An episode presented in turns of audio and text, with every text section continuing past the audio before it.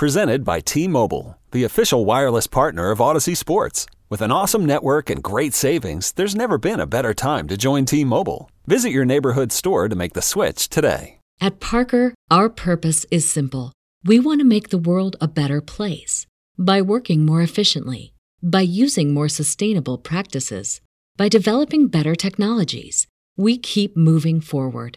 With each new idea, innovation, and partnership, we're one step closer to fulfilling our purpose every single day. To find out more, visit parker.com/purpose.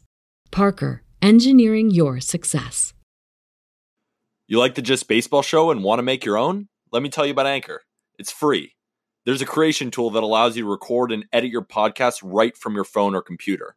Now you can even add any song from Spotify directly to your episodes. The possibilities are endless for what you can create, whether it's music analysis, your own radio show, or something the world's never seen before.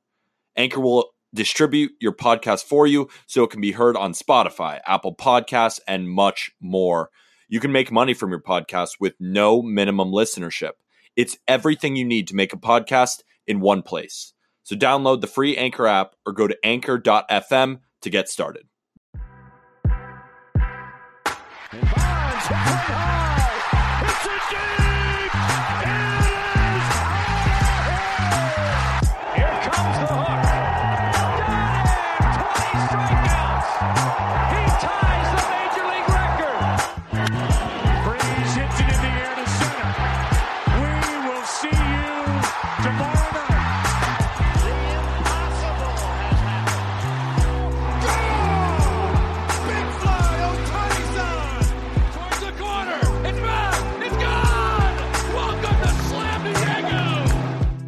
We have one week of baseball left. This is the Just Baseball Show. I'm Peter Appel, and I'm joined with Aram Leighton, and we have a lot to talk about today. Not only is there just a week left of the baseball season, but we got Yankees versus Red Sox to talk about, AL wildcard showdown. The NL MVP race is tightening like you couldn't imagine, and so is the NL Cy Young race. Before we get into it all, Jack, who is not on this episode, he is currently traveling from Fort Wayne back to Chicago. He's moving in, so I'm joined by the genius Aram Leighton. And he's fired, by the way. And he, oh yeah, he's fired until he Until comes back for the next episode. yes, he's on temporary leave. Um, but to, to go back to what you're saying, dude, like we've got a week left in the season, and there's so much left undecided. Whether it's playoffs, So much left. awards, whether it's any, literally the only two awards that are clear cut. Maybe I'm missing one, but just off the top of my head is the Shohei Ohtani Award in the AL, and then Comeback Player of the Year in the AL because Trey Mancini is the best comeback ever. So those two, that's it. That's those are done. Everything else, dude, it's up in the air, and I love it. I love it. That's such a great point. Trey Mancini, absolute lock, AL comeback player of the year. The AL Cy Young race, it was funny. We were talking about it. I think it is so close It is. It's crazy. that the winner will actually be whoever has the best last start between Robbie Ray and Gerrit Cole. And I hate to simplify it to that. It's just the numbers are so incredibly close. The storylines match up. I do really think that I guess the the recency bias of the final stretch I think will decide an AL Cy Young. What do you think about that? It, the, interesting thing with the AL side of it, and I, to kind of build off of your point there, is that both Robbie Ray and Gerrit Cole, they've been phenomenal, absolutely phenomenal. But they've also had like these micro ups, up and downs, and we're talking about to their standards, right? Like for for their standards, they've had these slight moments here where they give up some bombs, one blow up start here or there. Uh, so it's always been one of those things where nobody's quite run away with it. And you said it to me before, and I agree. And you kind of just said it now. Like one or two more outings here, it's probably going to be one more each. That could decide it. Like that could be what puts them over the top. And I love that. I love that. I, I'm really interested to see how these guys come out. Obviously, they're more focused on the postseason implications because both of them uh, really need to pitch well to help send their team to the postseason. Exactly. But you know that that's a that's another thing that if it wasn't on their mind or if they said it wasn't on their mind, they're lying to you. Of course it is. There's just something on the forefront right now, which is that they have to pitch well to keep pitching. Uh, so I, I love that component to it also. That these guys are battling it out for the AL Cy Young while also battling it out for potentially the final playoff spot in the AL wild card. So you just have so much that is just so tight right now. And I think it's the best thing for baseball. It's like an appetizer of playoff baseball before playoff baseball. It is an appetizer of playoff baseball before playoff baseball. That is the perfect way to word it. And we're going to give you a lowdown on all the races. But before we do that, I have a very important battle, probably more important than any baseball battle that there is. It's week three of the fantasy football season. I'm currently winning 140.72, and this is coming out on a Tuesday, but we're recording on a Monday. So we got Monday Night Football tonight, Cowboys versus Eagles. I'm winning 140.72 to 113.14 over Jack McMullen. I'm ahead by about 27 points. He has Amari Cooper and Devonta Smith, two wide receivers, one on the Cowboys, one on the Eagles. And I have Greg Zuerlein, the kicker for the Cowboys. And it's half PPR.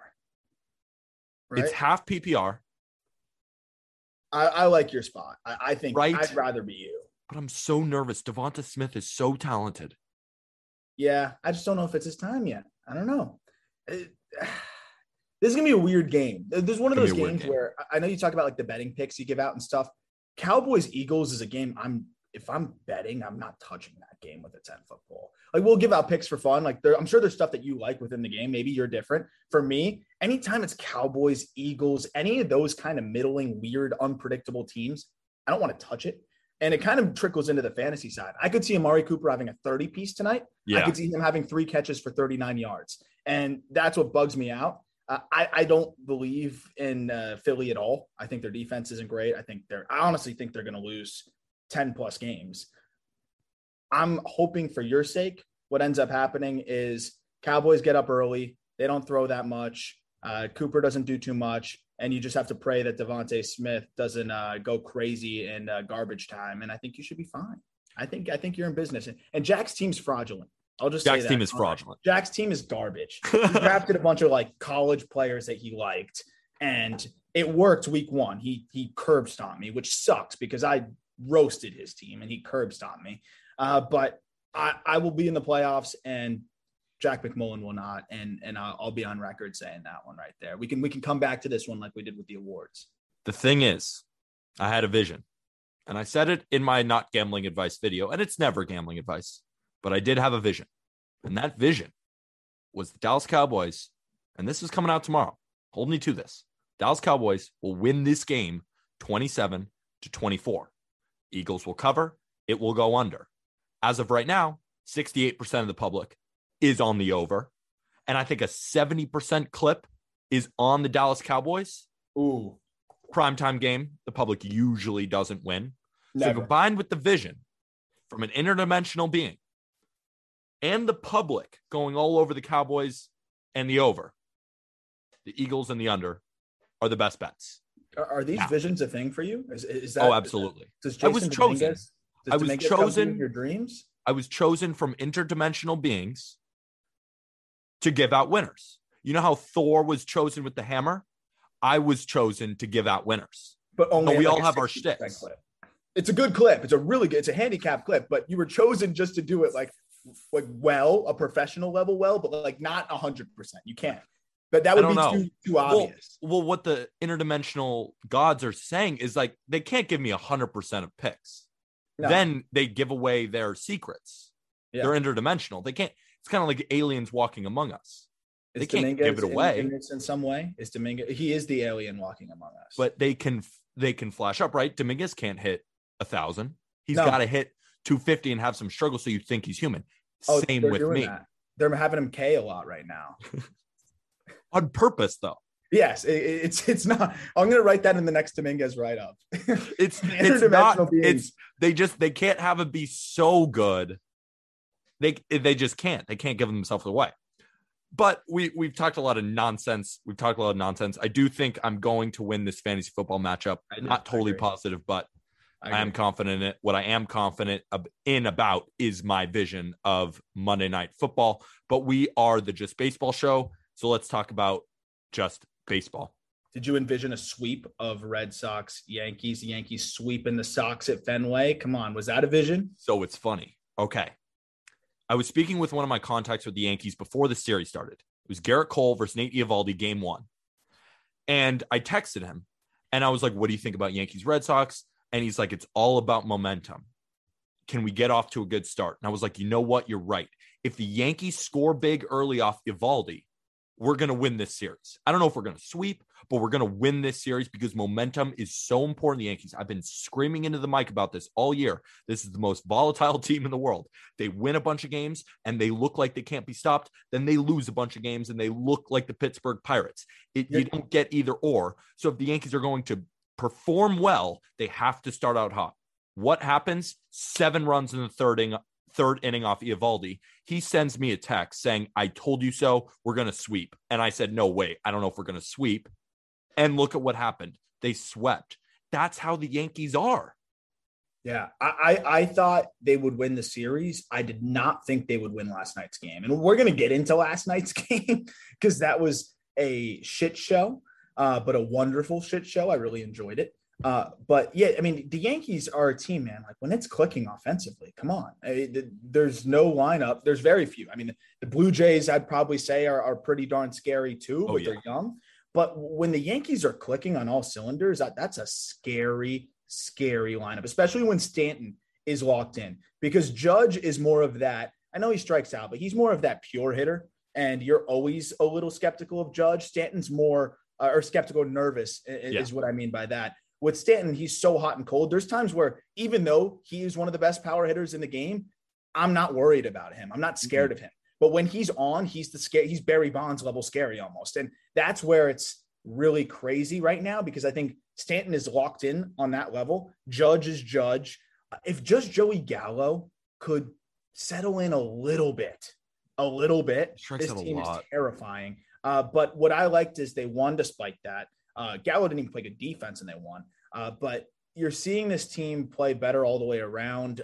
I think that they are finally figuring out who they are and how they want to attack and how they want to win. And it's not always just some guy stepping up and hitting a bomb. They they have confidence now that they can string together some hits. They have confidence that they can work good ABs. It's not always just like, okay, who's going to bail us out with the three run bomb right now? And uh, I think that, I mean, that'll still happen a ton, but I don't think there's relying on that, which is huge for the Yankees. And also, I'm believing in the pitching more and more. I mean, a, a little bit more every day.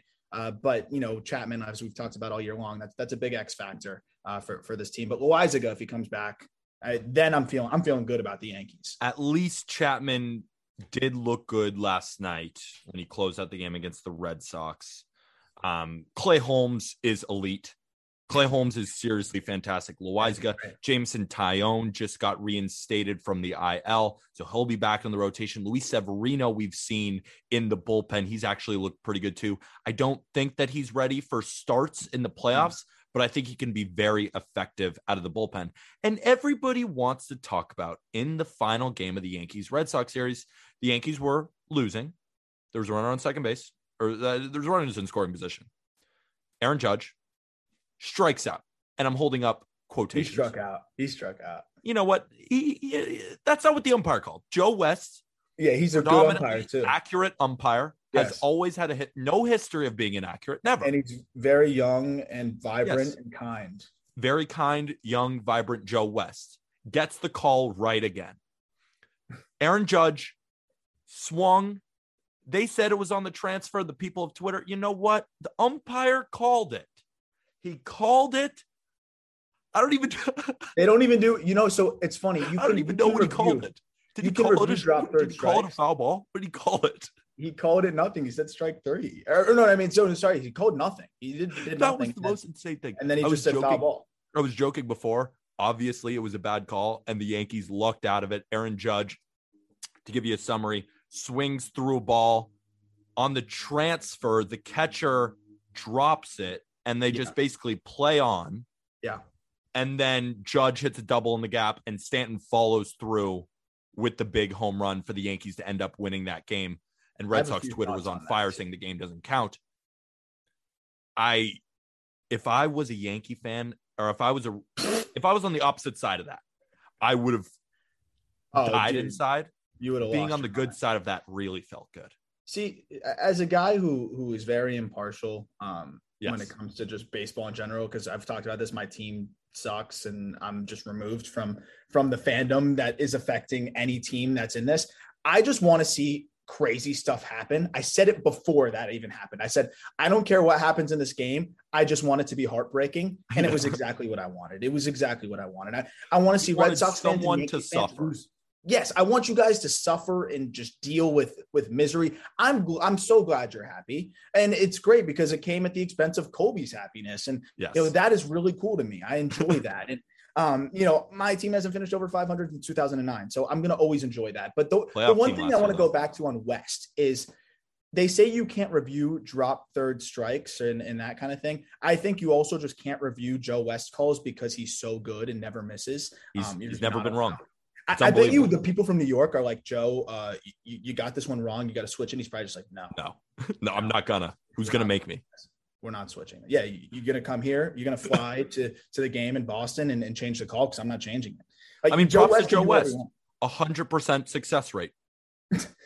But to, to, to talk about that play, I've never heard on the transfer for a drop third strike.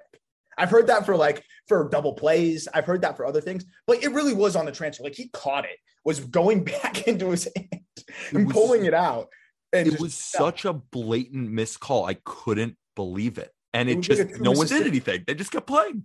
it was like a two Mississippi. But the flip side of it, give the Yankees credit and also give Adam Ottavino no credit because that call sucked. I agree. But he got away with a hanger to judge before he fouled off Good that slider. That was center cut, center cut. And I was thinking, man, that should have went 500 feet. And A Rod goes, oh, that was a gift. And then you had maybe two pitches later after he struck him out. I agree. And I, it's unfair. It sucks. But then he grooves a fastball right down the middle. Judge cranks it. I the agree. next at bat, he, grooves another hanger and Stanton obliterates it. Like he couldn't have floated a better pitch for Stanton to hit as hard as he could.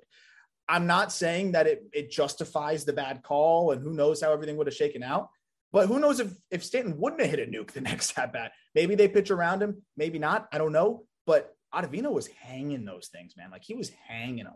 And that's the thing with Adam Ottavino. Adam Ottavino, former Yankee. I've watched millions of appearances where he just goes out and blows it because he's hanging that slider. And it's a frisbee. It's disgusting. Oh, it's It has one of it moves, I think, more than most sliders in baseball in terms of horizontal movement. It's one of Yeah. the widest ranging sliders in baseball. But he has a too good. tendency, it's not that hard of a slider where the point where it's breaking so late and you have to make a decision. It seems like, and I'm not in the box, but it seems like it's very easy to pick up. You know that it's going to curve around the knee, like you know it's going to Yeah. curve around the hip, and it's just about waiting for it and cranking it. And that's what it was looking like the Yankees would do. That's why I think you and I have had the same fear with the Red Sox is that who is going to come in and shut down ball games for this team? Their most reliable guy was the, ironically the guy they stole from the Yankees, Garrett Exactly. Whitlock, who, who I loved in the Rule Five, and I didn't think he was going to be this good. And you know that's the guy that was probably their most reliable. He's gone, and I, I tweeted this earlier today. I, I just can't believe that Chaim Bloom looked at that bullpen and he's like, "All that we need is Hansel Robles. That's all this needs." Like, if the Red Sox had a bullpen, they're scary. They're scary. I, I I think that's one of the main things. I think they're starting pitching. You know, we we can talk about the you know advanced metrics. I think Erod, we both agree, is better than he's pitching, regardless of where you stand on Erod. And Eovaldi has been really good this year overall. And Chris Sale, when he's healthy, is Chris Sale. Like they have the offense, they have pieces. It, it just really, for me, I was shocked that they're like, you know what? Let's go get Kyle Schwarber. Like, why Yeah. did you need Kyle Schwarber? I know they didn't give up that much for him, but I'm just thinking, like, why? Like, I was just about to say, things. Why get Kyle? Like, what what does Kyle Schwarber change for your team? I guess he has a too. lefty. Most of their good hitters are that those right-handed bats, so I guess it Uh, balances yeah. out the lineup. I guess, I but guess, but why didn't you go get Richard Rodriguez from the Pirates at the deadline? He wasn't that expensive. it, yeah, it wasn't. It wasn't terrible. Like, Could you even if you wanted to go cheaper, go get an expensive reliever in terms of price. Pay for the contract because that's why they got Schwarber for so cheap. They ate his contract. So go do that with a reliever. You could have found some other candidates to do that. I was very surprised by that, and I think Chaim Bloom did an amazing job uh, in free agency. Kike Hernandez, Oh, great yeah. signing. Uh, Renfroe, even better signing. he did some good things.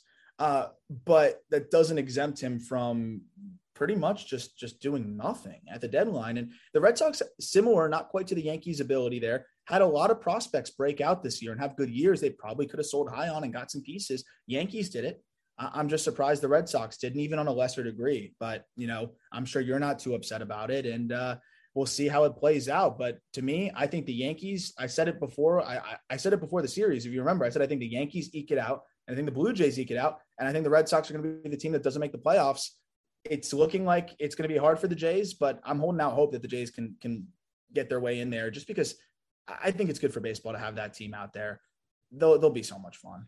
And we're about to break down the remaining schedules because, like we said, we have one week left. And I think it's going to be one of the most competitive weeks in baseball we've seen in the past decade. But before, I want to ask you this question. It's one of those classic player A, versus player B versus player C comparisons.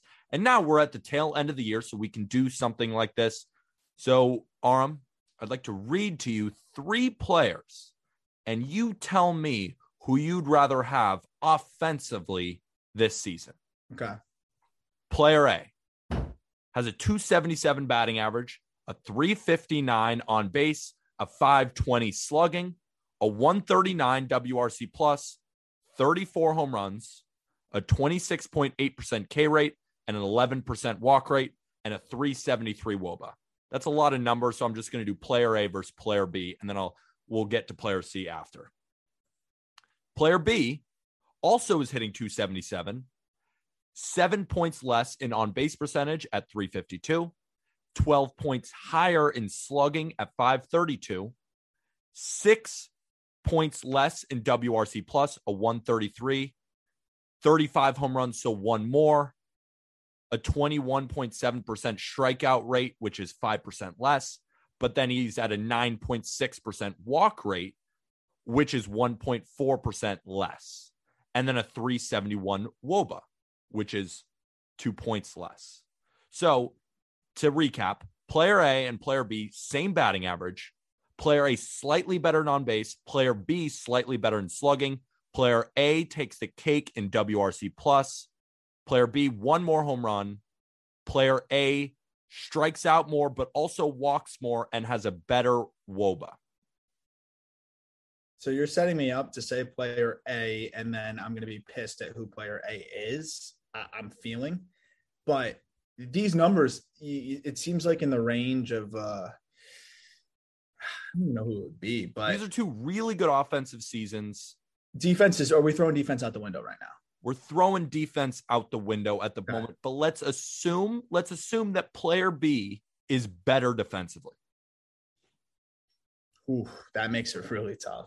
Yes. That makes it really tough. And base running, uh, stolen base is not a factor either of these guys. Not really a factor for either of them. Player Speed is not their game. I did. I, I, to me, I always say no two strikeout rates are the same, and if you walk uh, to offset those strikeouts, to me, that's just as valuable. I'm gonna lean player A. Okay. Uh, tell me, tell me, it's not gonna be Kyle Tucker. He only has 28 jacks. I love Kyle Tucker though. Um, who who is it then? Because I, I, would lean player A marginally, um, at, with like small things potentially differentiating the two. So I will give you player C before I give you everybody else. So, and you said player A, so I'm going to compare player C to player A.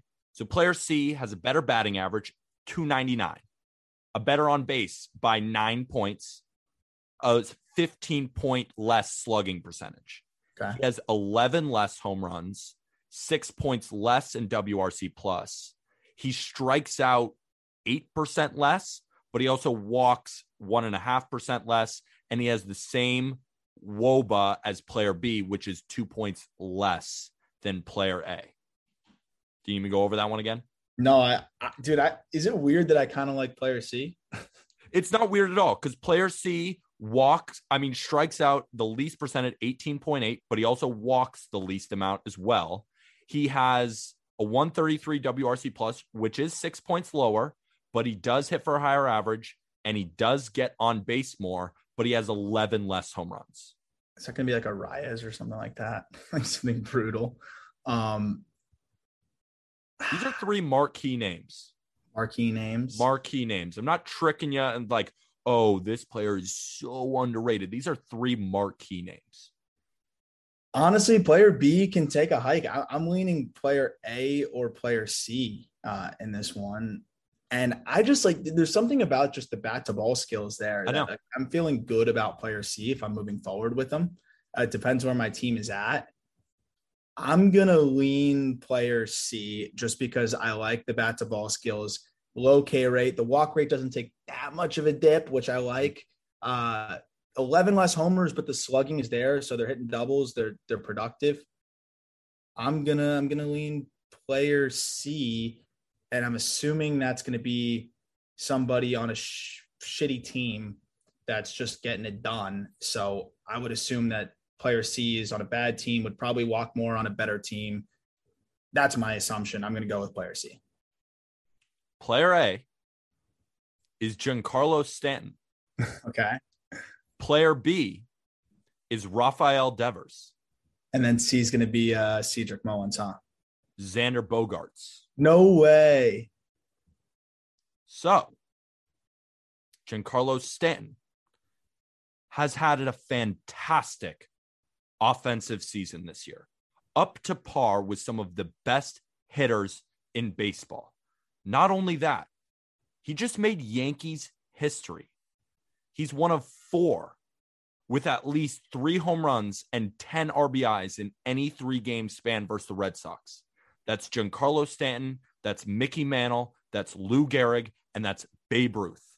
Giancarlo Stanton deserves way more love because not only was he clutch in the playoffs not too long ago, but he's having a fantastic season this year. He's been healthy, and he will be a huge reason why we could go far in the playoffs if he performs. Oh, I agree, man. I, that was my dark horse MVP guy. Exactly. I Um, knew you'd love that one.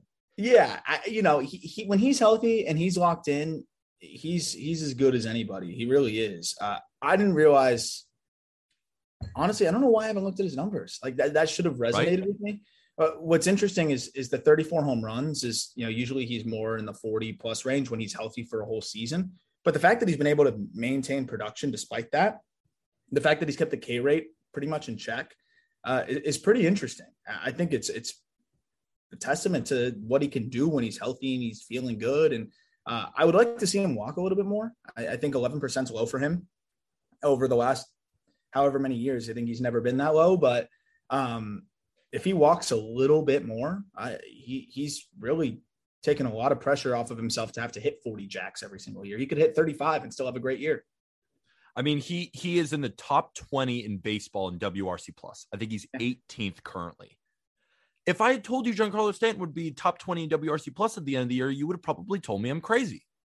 I I, I was in only, were only in. because And I'm talking to someone who because that was my probably wouldn't have said that. But, I think it's I think, most, I think a lot of people would have. They, they would have said, ah, nah, he hits home runs.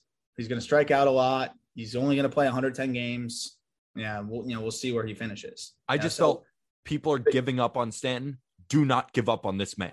Oh, he's too he's too he's too gifted. He's too gifted. And uh, what I like though is is a lot of the numbers that you pointed out is he's more he seems like more of a complete hitter now. Um, and, and Really? something as simple as where he's focusing, which I thought was interesting that they talked about on the last broadcast. He's put his brim down and he's just zeroed in on on the pitcher more than ever before. Just really focused on a specific spot. I thought that was kind of interesting. And sometimes it's little things like that that that make a difference for a guy. Uh, and we know for Stanton, it's always been about the pitch rack, the sliders, Yep. uh, breaking Yep. down and away. Uh, so hey, I'm loving it. I'm loving it. I'm happy for Stanton. I like him. I've always loved him. You know, as, a- as a Marlins fan, watching him come up in 2010, uh, it was it was always great to watch him just continue to develop. And uh, it's cool to see him do this because I think the WAR numbers will be thrown off because he's not playing defense. But if he was Yeah, he's- playing defense, he'd be up there, probably having one of his better seasons he's had uh, in his career, besides the MVP season with the Marlins and uh, maybe one other. He's having his best season as a Yankee, and it's not it's not close unless maybe you look at his first year and that's it.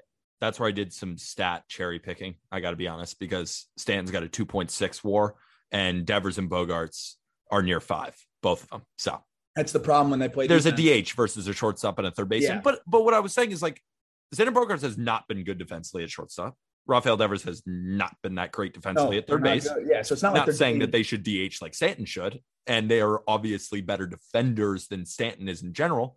But I think it goes. It should be noted that as hitters, Xander Bogaerts is commonly known as one of the best hitting shortstops in baseball at the most premium position, and Rafael Devers, I think everyone and their mother would call him a top five third baseman, no doubt.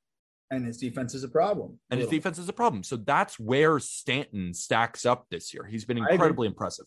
So we And got a lot of stuff. gets weird. We got a lot more to break into, Mr. Leighton. Currently, when we're looking at the AL wildcard race, when I said this could be one of the most competitive weeks of baseball we have seen in the past decade, the New York Yankees are 89 and 67. The Red Sox are 88 and 68. The Blue Jays are 87 and 69. The Mariners 86 and 70. The Athletics 85 and 71. All within a four game block of each other. Now, the Jays and the Yankees play an incredibly important series that starts today. And then the Jays go to play the Orioles while the Yankees have to go play the Rays. The Red Sox, all they have to go play is the Orioles and the Nationals. And the Mariners and the A's play each other starting Monday. That goes through Wednesday. And then the Mariners play the Angels and the A's play the Astros. So, what that shows me is that that Yankees Jays series, I think whoever really wins that series will be one of the wild card spots. I don't even know if that's fair to say, but that's just how it feels like to me. Like if the Yankees go in and sweep the Blue Jays, they are a wild card team. The Oh, Blue yeah, Jays they're- they're in. not. They're in. The Yankees control their own destiny at this point. I think Really? kind of every team does really too. Yeah. Because the Red Sox, they have no excuse. They go to play the worst team in the American League, and then they go to play one of the worst teams in the National League in the Washington Nationals. I, I and I said I predicted a couple weeks ago, I think the Yankees and the Red Sox will make it because I think that the Yankees will end up beating the Blue Jays. The Blue Jays did not look impressive against Minnesota. And now they have to go play the Yankees. The Yankees are coming off a sweep with all the momentum. And we know the Yankees with their momentum. I think they'll come in and stomp all over the Blue Jays. I think you're going to see the Yankees and the Red Sox, but I want to give some credit to the goddamn Mariners. To the goddamn Mariners. Look at them, bro. That was a that was a staff staff debate today, right? Uh, they don't make any sense. They don't at all. Uh, how the hell? Like we we are talking about the, the Jays, Boston, and New York, but Seattle is two games out. I was looking at it this morning, and I'm like, wait a second here. Like Yep. it's unlikely that they pull this off, but like they're in it. They're in it. They're in it. If they get hot here uh, over the last handful of games, with which they are already hot. They are very hot right now, and they are able to keep pulling out these wins against Oakland, effectively eliminating them, and then they play three games against the Angels, who you know, unless Shohei's on the mound, I, I'm just not worried about them whatsoever. Let's say they take two out of three and two out of three. I'm assuming they're both three game series like there's a chance they get in because the Yankees are going to be beaten up on the Blue Jays or the Blue Jays are going to be beaten up on the Yankees. They could slide in with one last spot there. And if I'm if I'm the Mariners, I'm probably hoping that the Yankees sweep the Jays. I am too. I, I think that's the most it, it, it almost becomes like confusing of what you're rooting for. But at that point, if I'm a Mariners fan or if I want if I want the Mariners to get in, Yankees are a game up. Every game matters at this point. So I'm saying Yankees just uh, just obliterate the Jays, sweep them.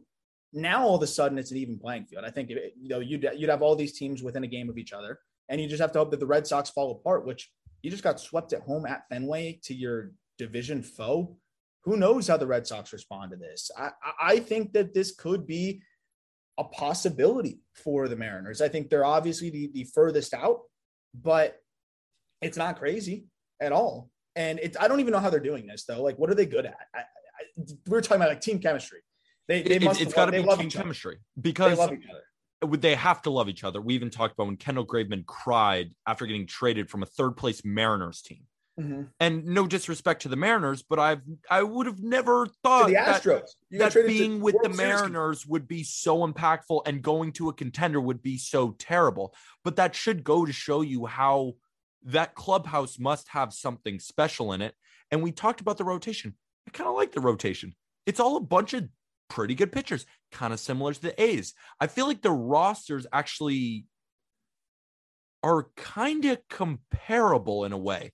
Just a lot of above average guys who all know their roles, who are all doing it correctly, and there's no I guys. No, it's just well, that's a bunch that's of pretty good players who know their role, who know how to play the game of baseball. It's honestly just impressive to watch. and that's really huge. And that's something I talk about with, and you're gonna, you know, have Jeff on the show with Jack soon, Jeff Conine. Um, and this is going to be a great conversation to have, whether the Mariners make it or not, because you know Jeff being on the 03 Marlins team and the 97 Marlins team, both teams that won the World Series, he said the the consistent aspect of both of those squads was the, the team chemistry. Mhm. Uh, 97 was built to win. The, the Marlins did pony up and spend some money to, to win. Wayne Huizinga, the owner at the time, uh, wanted to see what would happen if he put good product on the field. But 03, I mean, in hindsight, good team at the time, bunch of young guys similar to the Mariners with some veterans that all just got along. And what I like about the Mariners side of it, and and Jeff says this too because he was on that Mets team that that blew a seven game lead with 17 to go, and he just said the clubhouse was divided. It was a horrible atmosphere, and uh, everybody just kind of fell apart. Like that matters a ton, and you can't quantify that in, in any numbers. You can't quantify that in run differential or any of those things. And I, I think that's what is really special about this Mariners team. What I look at uh, across this whole squad, though, is it's a bunch of dudes that have been overlooked for most of their career. Yup. And I feel like they all relate to each other probably very well. Like a Mitch Haniger that was overlooked for a lot of his career, 35 jacks this year. I, I think Kyle Seager's always kind of been that star guy, but has faded out of that, even though he has the big contract. Nobody looks at Kyle Seager like a star. He's kind of got a chip on his shoulder. Ty France, chip on his shoulder. Dylan Moore, same story. JP Crawford, once a top prospect, humbled. Like these are all guys that are similar in that regard. And I- think there's something there. Not to mention that they they don't have Kyle Lewis. Like Nope. that, that's a guy that was you know the rookie of the year. Like Rookie of the year. Lewis, not, not there the entire year. Uh, and then you look at the pitching side; it's a bunch of the same thing. Chris Flexen passed around, ignored. Uh, nobody really believed in him. Drew 27. Steckenrider overlooked. Nobody cared about him. Uh, it's just a bunch of guys like that. Uh, Paul Sewald, like what? Paul Sewald? Uh, that's the thing for me that it's just they all have this chip on their shoulder and they own it. I think they love that persona and it's it resonates a lot with what Jeff has told me about that 03 team.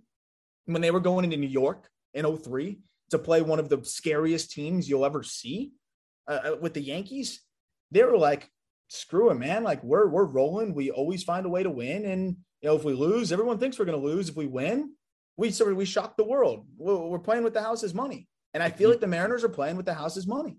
Talking about house's money, the most profitable team this season as an underdog in gambling is the Seattle Mariners. Yeah, That just goes to show there's it's not luck. It's not random. There's got to be something deep there.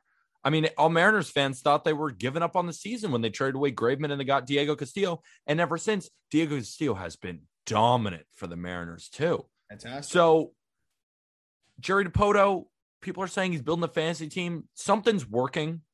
And in Seattle, we've talked about how much we love their farm system. This is only the beginning. So, Seattle, if you're listening to this, get fired up. yeah, You might not make it this year, but this is just the start of what should be a long and fruitful 2020s decade for the Seattle Mariners. we're talking about the damn Seattle Mariners on September 28th. Think about that. That's Think about win. that. That's a win. I'm not a big moral victory guy, consolation prize guy. It's September 28th. We're still talking about the Mariners. They're still playing meaningful games. Every game might matter down to the last one. And nobody expected that. We were expecting the Mariners to be sneaky good. And by Yeah, sneaky but- good, we were thinking, oh, maybe they finish around 500 and maybe they can flirt with high 70s. And I mean, they've they've smashed that.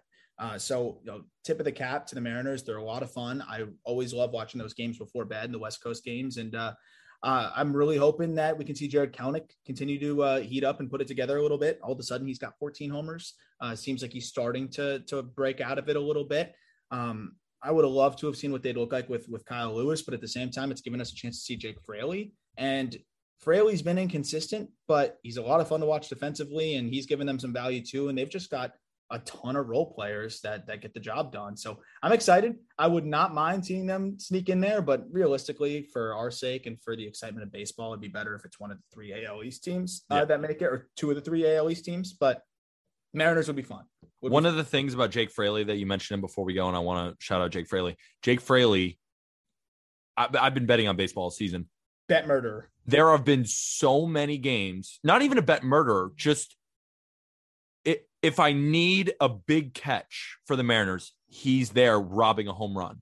If I need, if I bet against the Mariners, and I need the other team to get ahead. He makes a big catch.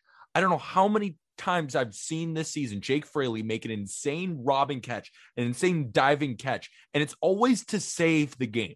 Jake Fraley just out here being a defensive wizard when you need it. He's nasty. He's nasty. And the reason we aren't talking about the NL wild card as much is because the St. Louis Cardinals are unbeatable. They've won 16 goddamn games in a row. And now it's not even a competition anymore. There's a week left in the season, and the closest team to the Cardinals is the Reds, who are five and a half out.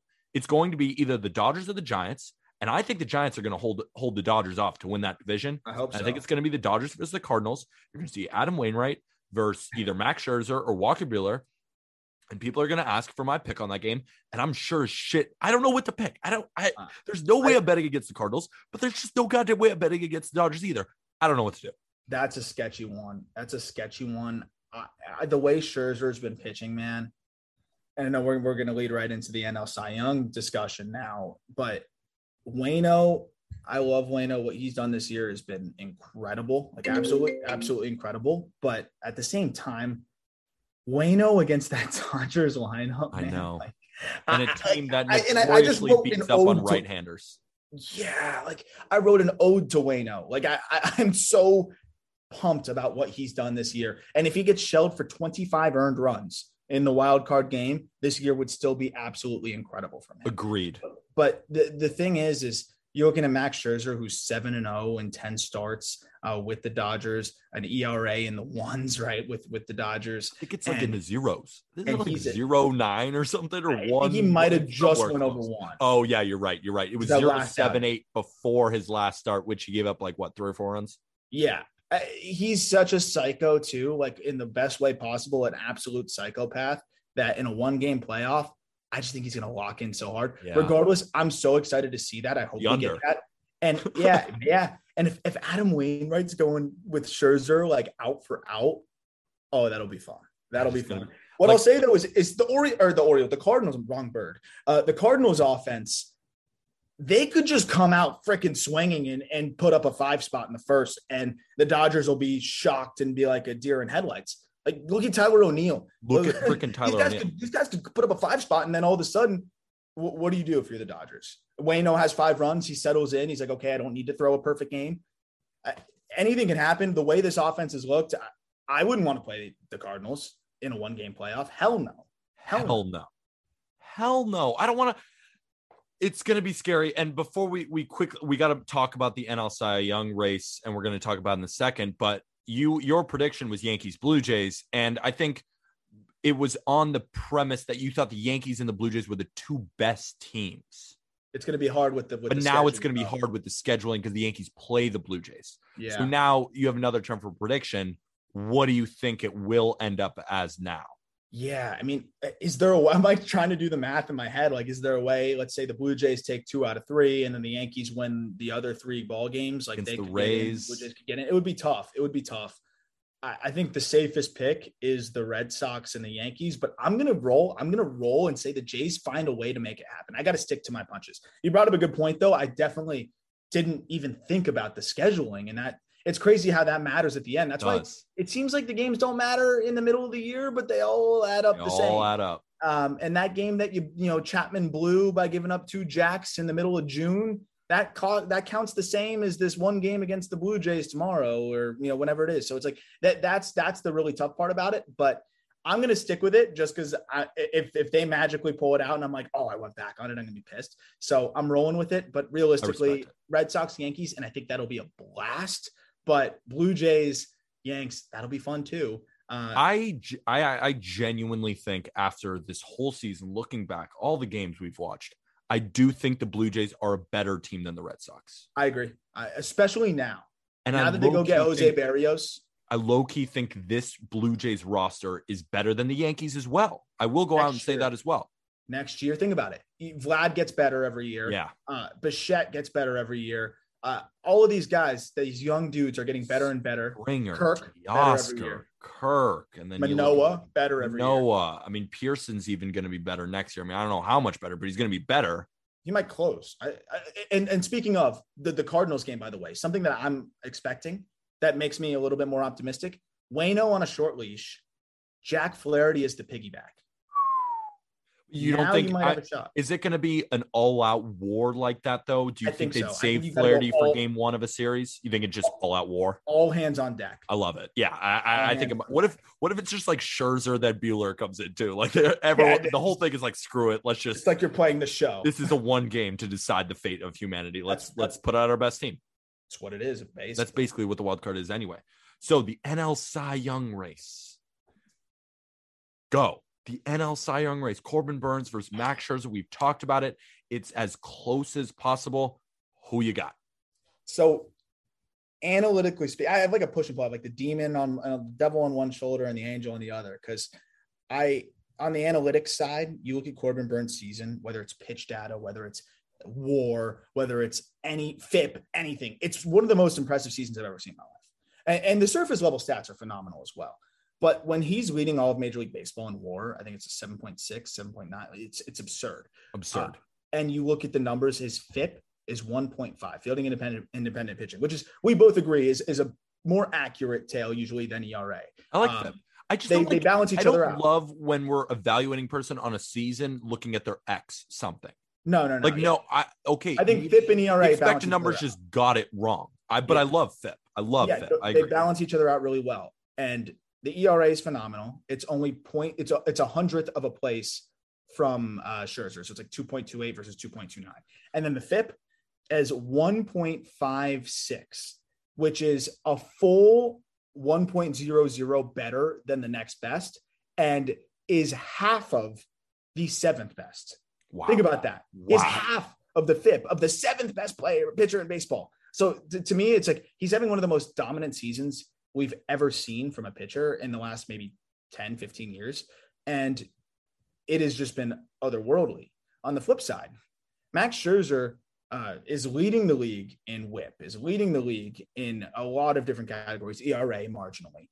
And the the storyline there of going to a, the defending champs and instantly becoming their ace on a rotation that has another Cy Young finalist in Walker Buehler and another guy that will be floated in some back end votes with Julio Urias.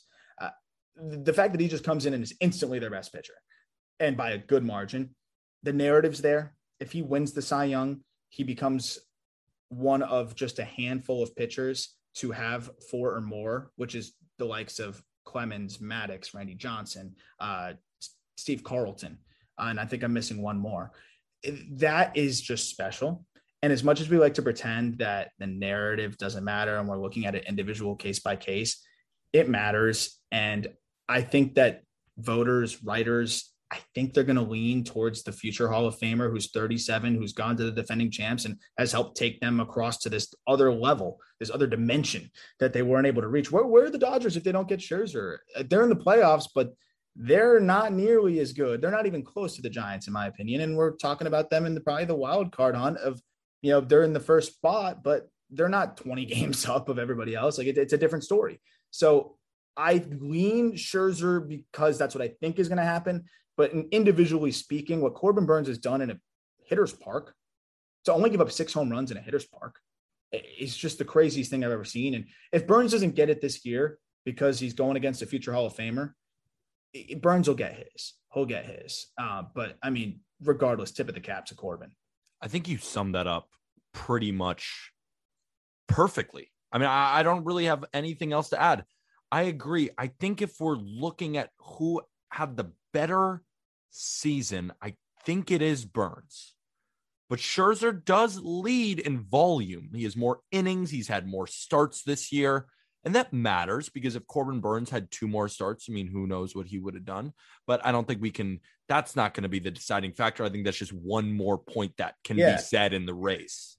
Yeah, if it was like 30 innings, then I'd be like, mm, But it's really not that much. It's Scherzer's technically winning and winning, winning and winnings, winning in innings, but it's not to the point where it's like, oh, Scherzer threw 250 and Burnes threw 150. Now we're evaluating. Now Scherzer and Burnes, I don't think either will get to 200 innings, which is also kind of also interesting.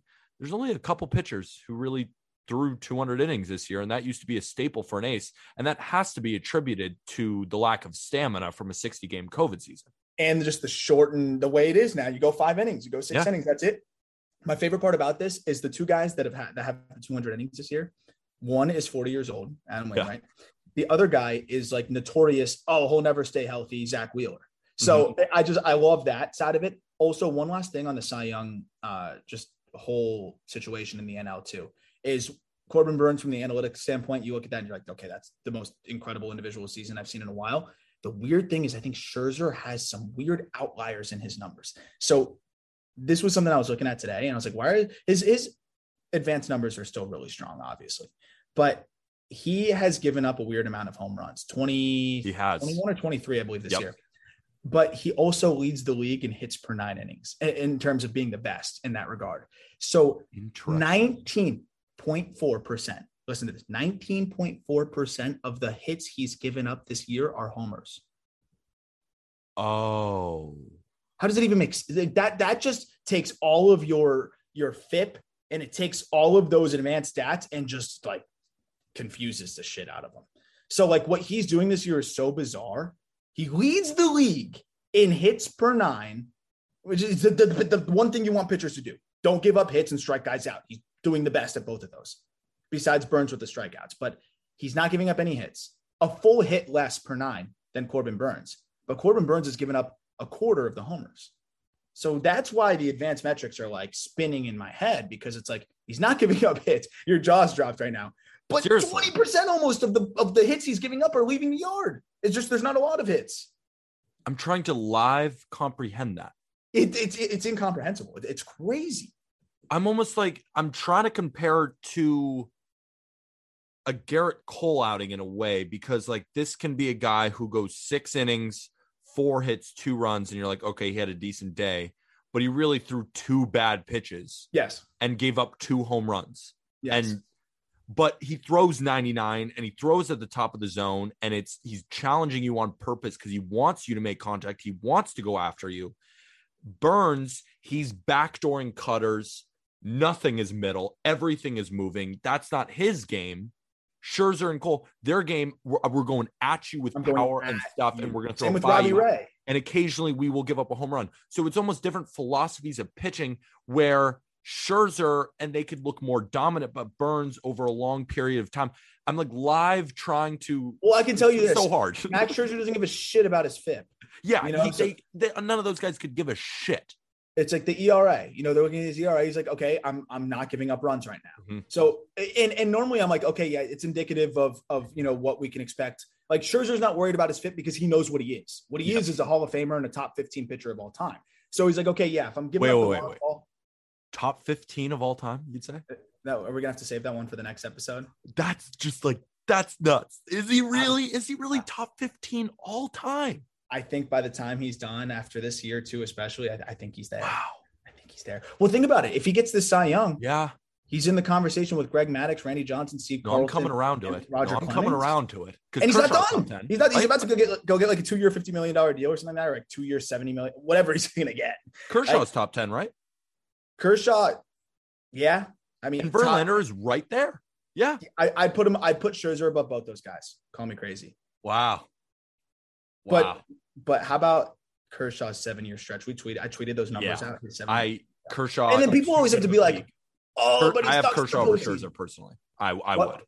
I would have Kershaw over over. ah, would I have Kershaw over Verlander? Ooh. Ah, It's tough. I don't know. You'd have to think about that one for a while. But you know what my big thing is? Is that I hate is like anytime you talk about Kershaw's greatness, it has to be undermined by the postseason Right. struggles. Yeah. Yes, he has sucked at times in the postseason. He still has like a 4-2 ERA. It's not like he's like Yeah. giving up 30 runs per nine. It's not good, especially by his standards. But also, we can acknowledge his greatness without undermining it with like the oh, he sucks in the postseason thing. And a lot of it happens in a sixth inning, in the sixth Yeah, inning, yeah, basically, yeah, of those starts. He goes five scoreless, then gives up a big sixth inning where he gives up three or four runs. carrying And like, let's say he goes six innings and then he gives up a three run home run in the sixth inning. That's six innings, three runs. That's a four five ERA. And now he looks bad. But that doesn't, that, that, you know, maybe the manager should have put him in better positions to win. Maybe, you know, he a lot of things can bad spots through the years for sure. Exactly. So let's break into the NL MVP race. And because I think it's a very similar discussion. Juan Soto and Corbin Burnes, you are in one boat. Bryce Harper and Max Scherzer, it seems like you're in another boat. And it's the advanced analytics versus the counting stats. As a podcast, let's come together And the narrative. and the narrative. Let's come together. Let's figure this out. And let's just go through what we think are the most important numbers. Juan Soto leads in batting average over, over Bryce Harper by nine points. He leads in on base percentage by 35 points. But Bryce Harper leads in slugging by 70 points. Bryce Harper has a five point better WRC plus. He has five more home runs. He has a 5% lower walk rate, but he also strikes out about 8% more. Bryce Harper has a higher WOBA, and they basically have the same exact war. We both know that Juan Soto is the clear better defender than Bryce Harper. Bryce Harper has shitty routes, to say it simplistically. He's just straight up not that good out there. He has a really good arm, so we can have some highlights where you're like, oh, Bryce Harper just threw him out. He's a great defender. Bryce Harper is not a good defender. Juan Soto has vastly improved on his defense this year and is honestly one of the better defenders in right field in all of baseball. So now, then you break into the wins thing. Whose team is better? Well, Bryce Harper's team is better. The Nationals also sold off all their guys while the Phillies went for it, and the Phillies still won't make the playoffs. So if They could. me- they could. they Don't could, The NL but East. They could take the Braves. I, I agree. They're probably not going to make it, but they could catch the. Braves. If if they do catch the Braves, Bryce Harper won the National League MVP. I agree. End of discussion. I agree. I but agree. in the greater if you don't chance that he factor that in, if you don't factor that in, you're nuts. you're not. it's like You're it- it's like he he. What would the Phillies be without Bryce Harper? Like they're not even close to a playoff. Team. we should preface with that it's not that you're nuts for thinking that the argument is that you need to be an MVP you have to be on a good team i understand you're not nuts for thinking that that's a dumb argument you're just nuts if you think that won't factor into the voters Yeah, and you're like course. this guy should just win regardless it's like you're nuts if you don't understand that voters care about that Well, yeah, it, it- it's it's more so just like I think people when, when I say that too, it's like I, I agree sometimes that the way we weigh these things can be a bit convoluted, but at the end of the day, what what you and I are talking about is one what we think it should be, and then two what we think it's going to be. And sometimes those two things are very different, and people don't realize like that. What we're talking about is like you're nuts if you don't think that the Phillies making the playoffs will heavily bolster Bryce Harper's case in the eyes of the writers. It will. It absolutely will. Whether you agree with that or not doesn't affect whether it's going to impact it. And that's the unfortunate thing. I think it should impact it though, because i do too I don't I think this Phillies team is pretty, pretty bad. Like I don't think Agreed. it's good at all. With Reese Uh, Hoskins out, with Rhys Hoskins out, I, I just don't think it's a great team. I, I don't like bad is extreme. Yeah. I would say very average to slightly above average. Agreed. And yeah, you know, your, your next best player right now in terms of war is Jean Segura and. JT Realmuto. Uh, Realmuto is your catcher. So, as a good defensive catcher, obviously he's going to be up there in war, but he it doesn't offer much protection in terms of hitting. Jean Segura is a contact first guy uh, that's played some of the best defense of his career this year. I, outside of that, you know, who are you scared of in the Phillies lineup? Are, are you scared of anybody in that lineup? Brad Miller sometimes comes through.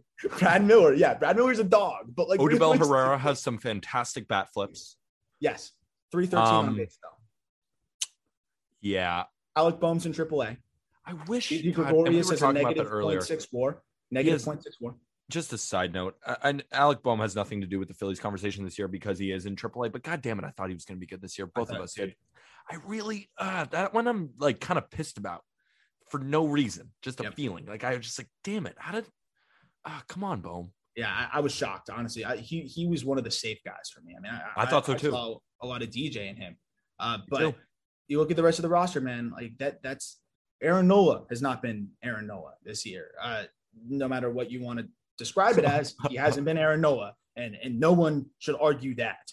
Uh, Wheeler has been phenomenal, part of the only reason why they've been in it. So I look at that offense, man. Like I'm just walking Harper and and not not really worrying about it. The thing is, is I've said this so many times. Harper's seeing like two pitches to hit, and he's hitting them out. Juan Soto, he's seeing two pitches to hit, and he's either hitting a double or or taking it for a strike and then walking. Uh, and Soto's been been running into more baseballs now and starting to hit for a lot more power. But I mean, the slugging percentages are just way different, and you're seeing really good numbers for Soto because of how much he walks, and I think that's great. I think walking is phenomenal when your team is good, but when your team is not good, Bryce Harper doesn't want to walk. Yeah. He does not want to walk. He's going to take it if you give it to him. He's not going to expand the zone, but he wants to hit a home run because he knows that's the best way his team's going to score right now. Like I was talking about with the Yankees, who's going to step up for the for the Phillies? It's like Bryce, when are you going to hit it? Like, that's where they're at right now. And and for me, I look at it and I'm like, he is no, he knows that he's going to get two pitches to try to to boost this team's offense, and, and he does it. And I just think he's just been too important. I, I, you can look at all the numbers, you can dive into all of that. Just watching these two teams, the Nationals suck, and Soto without Soto, they probably lose 155 games. But I, I just look at it and I'm just saying Harper has put that team on his freaking back, and they're still alive. And I mean, if they don't make the playoffs, I'm not upset with whoever it goes to.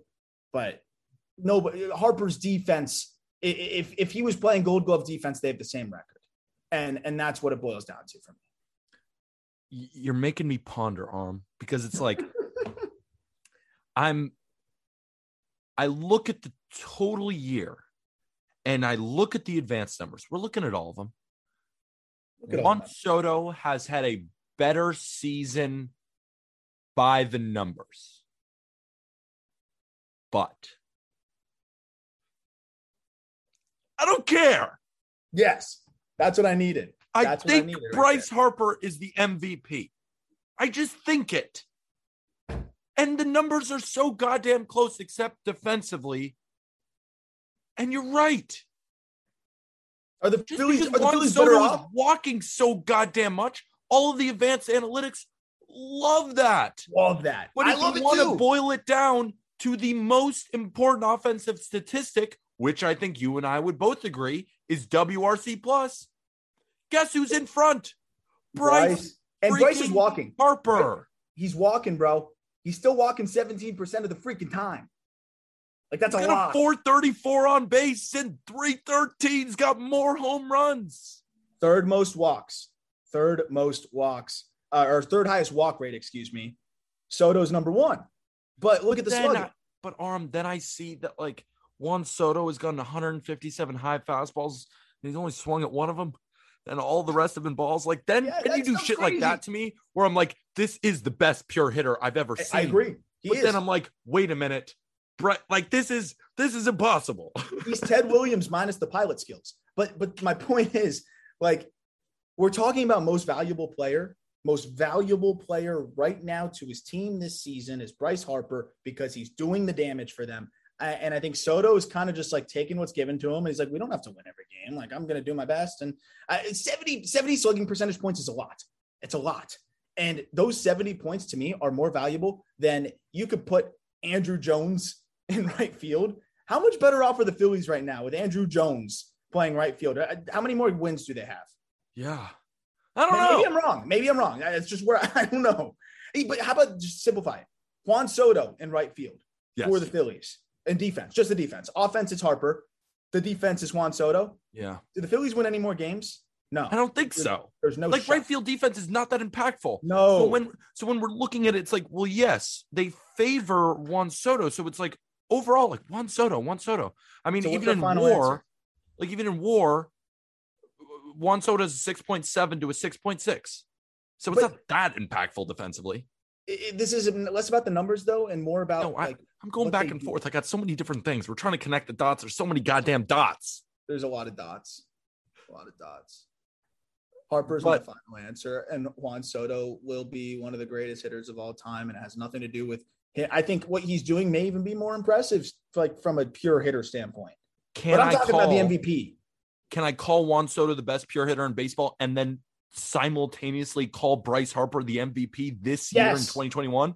Yes, and that boils down the entire conversation. And then Giving can the I call Bryce Harper is not can I- undermining or or slighting Soto. We still think he's the best hitter in baseball. Most valuable player to his team this year, though, Bryce Harper. That's my. And can I say that Corbin Burnes statistically probably had the better season, but I think Max Scherzer will win the Cy Young Award.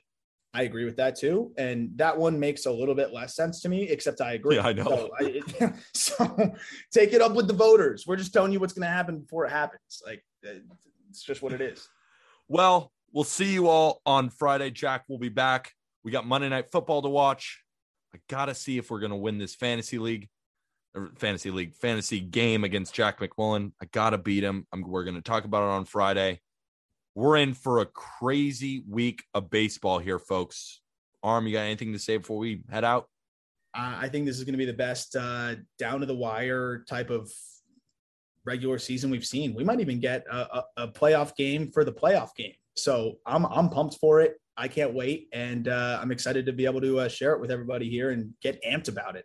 Uh, God damn it, I'm- This is going to be fun, man. It's going to be fun. I'm so fired up. That's Aram Leighton 8 on Twitter. I'm at Peter Appel 23. Go shoot us a follow on Instagram, on TikTok at Just Baseball Fans.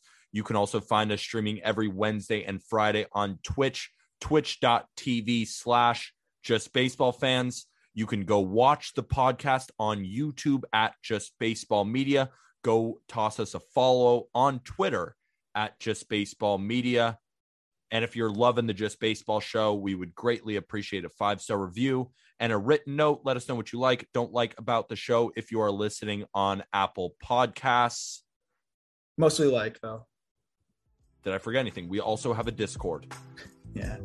That's it. That's it. We did it. All right. Well, we'll talk to you guys soon. Thank you, everybody.